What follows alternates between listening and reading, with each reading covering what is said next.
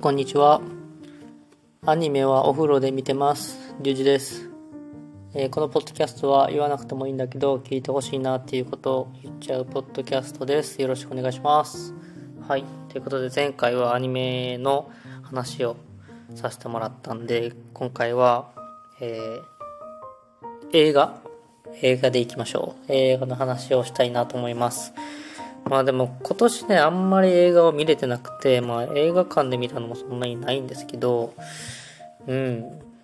なので、ちょっとなんか、なんだろう。めちゃくちゃ語れるほどじゃないし、っていう感じで、まあ全部見た映画で、全部見た映画でなんだ。今年見た映画は全部で14本でした。1、2、3。3そうですね。14本でした。はい。じゃあざっと紹介紹介というかしていきますね、えー初めて見たの今年初めて見たのが「パイレーツ・オブ・カリビアン」呪われた海賊たち。これ第1作目ですね。で、えー花束みたいな恋をした。タング、えーブルージャイアント。ドライブ・マイ・カー。シーハー・ラブ。えー名探偵コナンの、えーハロウィンの花嫁。これコロナの時に見ましたね。はい。で、ハウルの動く城。これもコロナの時に見たな。で、映画館で君たちはどう生きるかを見ました。で、ワンピースフィルムレッド。と、えーさよならの朝に約束の花を飾ろう。と、勝手に震えてろ。と万引き家族。ドクター・ドリトルですね。の計14本ったかなと思います。映画館で見たのが、えっ、と、ブルージャイアントと君たちはどう生きるかの2本ですね。そんなに僕映画を見る習慣はあまりないです。それよりアニメとかドラマとかの方が多いんですけど、まあそれでも月に1本ぐらいは見てるかなってことで、えーまとめてみました。で、えーアニメに引き続き、えー良かったというか、響いた映画3本あげたいなと思います。えーまあ、新しい映画もね、そんなに見てないんですよね、やっぱり。ブルージャイアントと君たちはどう生きるかぐらいで。まあ、一つ目が、えっと、ハウルの動く城。良かったなと思います。まあ、ジブリはね、もうそれはそうですよ。面白かったです。改めてね、見て。2004年の映画なんですね。はい。あ、前回あらすじ言ったの王様ランキングだけでしたね。すいません。ちょっとハウルの動く城からあらすじ言っていきたいなと思います。えー亡くなった父の帽子屋を切り盛りする少女ソフィーは兵隊に絡まれているところを魔法使いのハウルによって助けられます、えーしかしその夜そんなハウルを追う荒野の魔女によって呪いをかけられてしまうのでした、えー呪いによって老婆の姿になってしまったソフィーは呪いを解く手がかりを探してハウルの住む極城へと行き着くのだが点点点で終わってます。はい。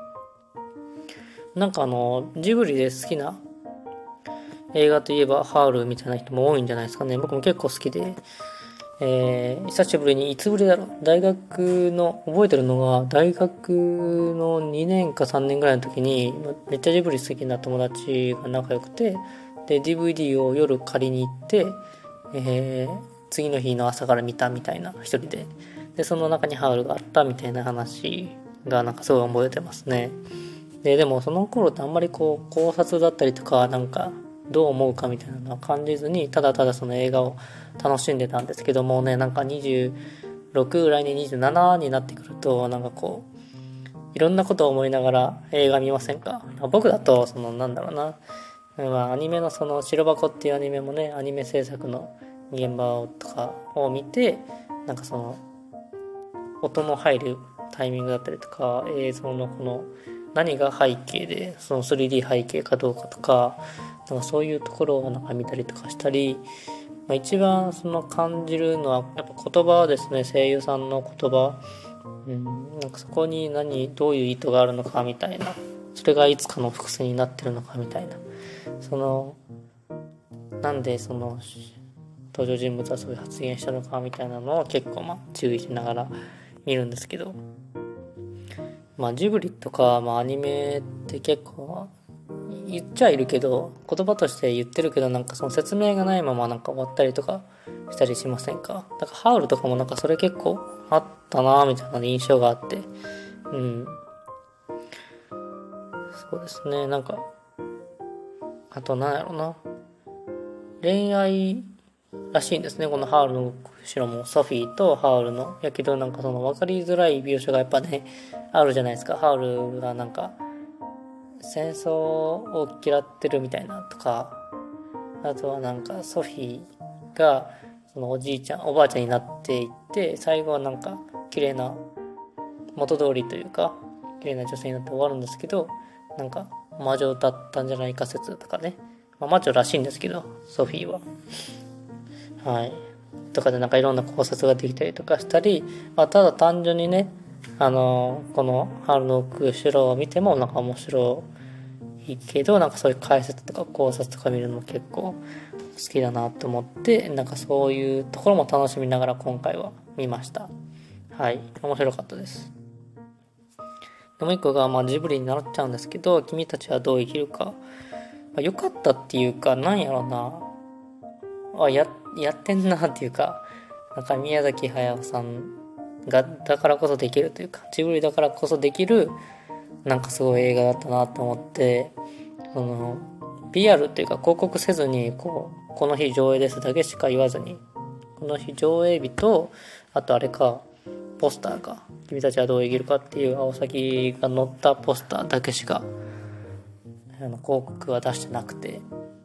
で行ってみたらその青崎は青崎でなんかねあのちょい役やったりとかして 主人公が他にいてでまあやっぱり早さんの、ね、好きな時代というか戦時中昭和初期だったりとかがやっぱ好きなんだなと思いましたし、まあ、そこに多分ご自身が経験されてるかってもあるだろうしね。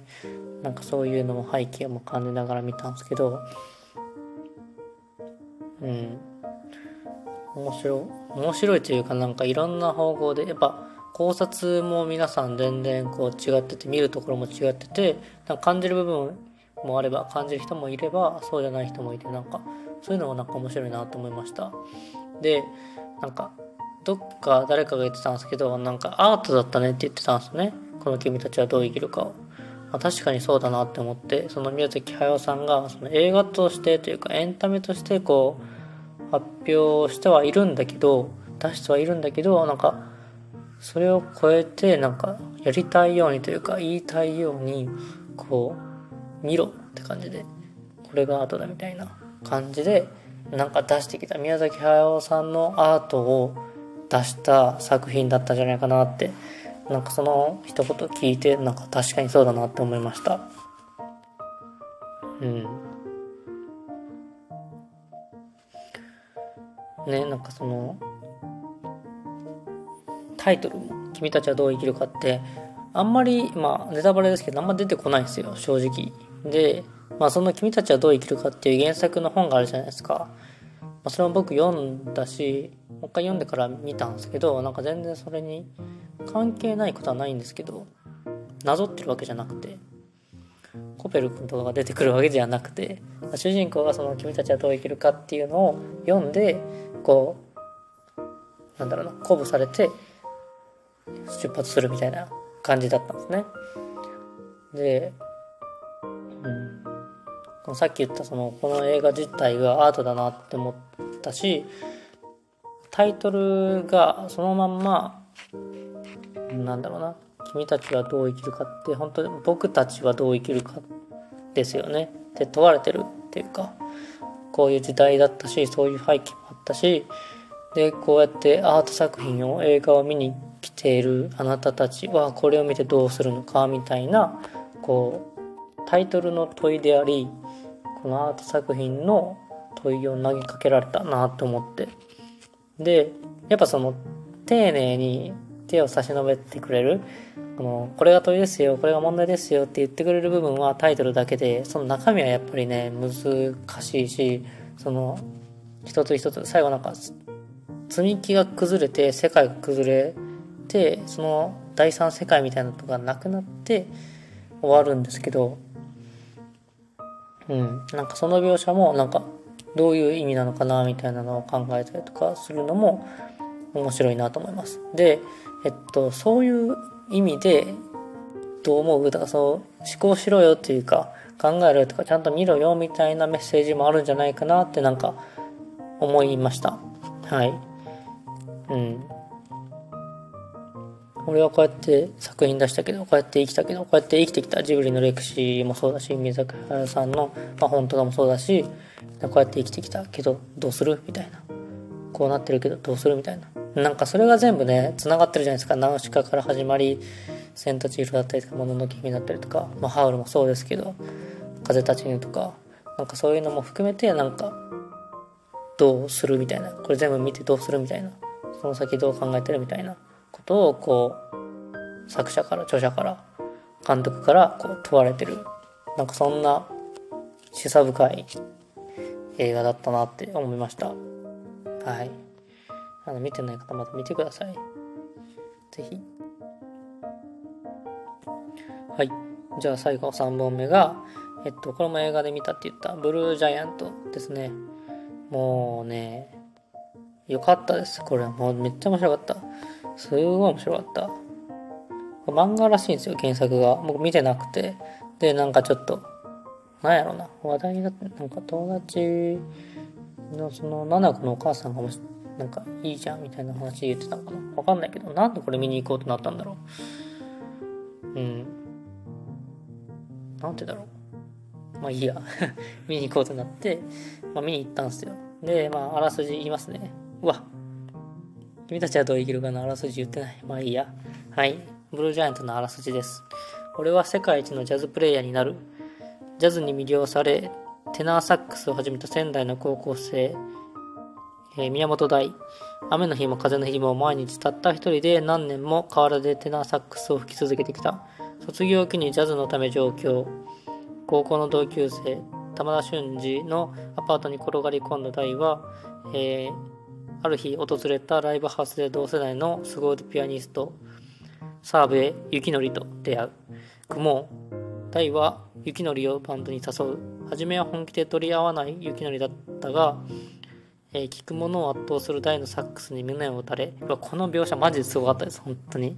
なんか、雪のりが、ちょっとあらすじからそれるんですけど、雪のりがこの大のサックス聞いて、うわ、こいつは本物だって思うんですよ。で、このピアニストの芹沢幸則は、もうずっとね、こうちっちゃい頃からピアノやって、で、本物のこのクラッシュ、ジャズに触れてきてて、で、まあ、東京にいるから、その周りの人とかも、ね、知ってて、で、結構その自分自身も、こう、いいピアニストだと思って、で、いつかその、ブルーノートだったかな、その、そこに行きたいみたいな、そこで演奏したいっていう夢を持って行ってた。で、えー、まあ、いいサックスとかいい仲間がいなくて、その一人でやってたんですけど、で、第2組もうって言われて、えっ、ー、と、サックスを聞いた瞬間にゾワってして、で、こう見てるこっちもゾワッとするみたいな。で、そこからこう二人はバンドを組むことになってったんですね。はい。その描写がすごい良かった。僕もなんか今までも思い出しますね。はい。じゃああらすじに戻りますね。で、そこへ大の厚さに感化されドラムを始めた玉田が加わり、そう、この同級生だった先に、あの、東京に来てた玉田俊二っていう友達がいるんですけど、それもそのドラムを一から始め出すんですよ。もうね、これもなんか胸熱ですよね。その、第にこう感化されて、第に感化されて、こう、俺も一からなんかできることないかなっつって、で、ドラムをこう叩き始めるんですよね。はい。で、えー、3人は JAS、JSS っていうバンドを結成するんですよ。で、楽譜も読めず、ジャズの知識もなかったが、ひたすらに全力で吹いてきた大と、幼い頃からジャズに全てをかけてきた雪のりで初心者の玉田。トリオの目標は日本最高のジャズクラブ、これさっき言ったブルーノートですね、に出演し、え、日本のジャズシーンを変えること、不可能と思われる目標に決死に真摯に激しく挑む。いや、これがすごかったですね。いや、本当にすごかったです。はい。っていうのがあらすじですね。そうなんですよ。こうジャズとかなんか全然わかんないんですけど、僕は。で、何がジャズ音楽で、クラシック音楽で、その違いもわかんないし、みたいなのなんですけど、この、なんかそんなのわかんなくてもいいです。これ見たらマジで。あの、ジャズがわかるわけじゃないですけど、うわってなります。すげえってなります。で、うん、なんかそういうところに僕惹かれるんですかね。熱い感じのやつ。えっと、大は本当に、こう、さ一つのサックス大事にして、一人であらすじも書いてましたけど、こう、河原でほんと雪の中吹くんですよ。で、肺活量がやっぱすごくなってくるんですね、おそらく。で、のやっぱこう、肺活量がないとこう、いい音とか、高い低いの音出せないから、こう、肺活量を貯めてトレーニングしたりとかして吹くんですね。で、目標、このジャズに日本一になるみたいなところの目標に向かってこう、一歩ずつ歩んでって、で、凄腕のピアニストに出会って、一緒にやろうっつって。で、それに感化された玉田が、また加わって、で、そいつも必死で、マジで一からドラムを弾き始めるんですよ。で、それでその、ちょっと年代が上がっていくんですね。高校から大学になってって、で、大学から社会人になるみたいな。で、就職どうすんのみたいな。大学の勉強どうすんのみたいな話とかもなんかリアルでされてて、なんか面白いですね、ほんと。で、最後も気象転結の転移でちょっとやばいことが起きて、まあ、ケツで、こう、もう胸熱ですね。なんかこういうなんか音楽系のアニメってその演奏されてるシーンとかだったりとかが、こう、無音とか、こう、弾かれなかったりとかするんですけど、これはガチで、あの、いい、いい音楽って言ったらあれですけど、なんか本当に弾いてる姿と音楽を楽しめます。で、やっぱりこう映画館だとね、こう音響がすごいんで、あの、なんだろう、目もそうですけど、こう耳もそうですけど、こう体で聞くというか、なんかそういう映画でした、ブルージャイアントは。これ映画館で見ることやっぱおすすめしますね。まあドラ、あの、全然、あれでも、イヤホンとかでもいいと思うんですけど、ちょっと音量を大きめにしたりとかして、なんかこう臨場感を味わいつつ聞いた方がなんかこうも、この世界に止めり込めるかなと思います。はい。よかったです、ブルージャイアント。はい。以上ですね、映画は3本。いやー、なんかそういうのに惹かれるんですかねって思って。というのを、まあ、ブルージャイアント主人公じゃないですけど、こうなんか、胸圧系のやつとか、あとなんかこう考察できる余地があるみたいな、こう君たちはどう生きるかとか、ハウルとか、まあ、ジブリ系の、なんだろうな、こう、自分に置き換えて考えたりとか、これってどういうことなんだろうって考えたりするみたいななんか物語ストーリーがなんか好きなんかなってなんかこういう経過をこれまでのね映画のを見て思いました。なんかストーリーだけポンポンポンって進んでいくやつはまあそれはそれでも面白いとは思うんですけどなんかそのやっぱりこっちのなんだろうねそのアートじゃないですけど考える余地とか感じる余地がある方がなんか面白いですね。ってなんかちょっと思いました。はい。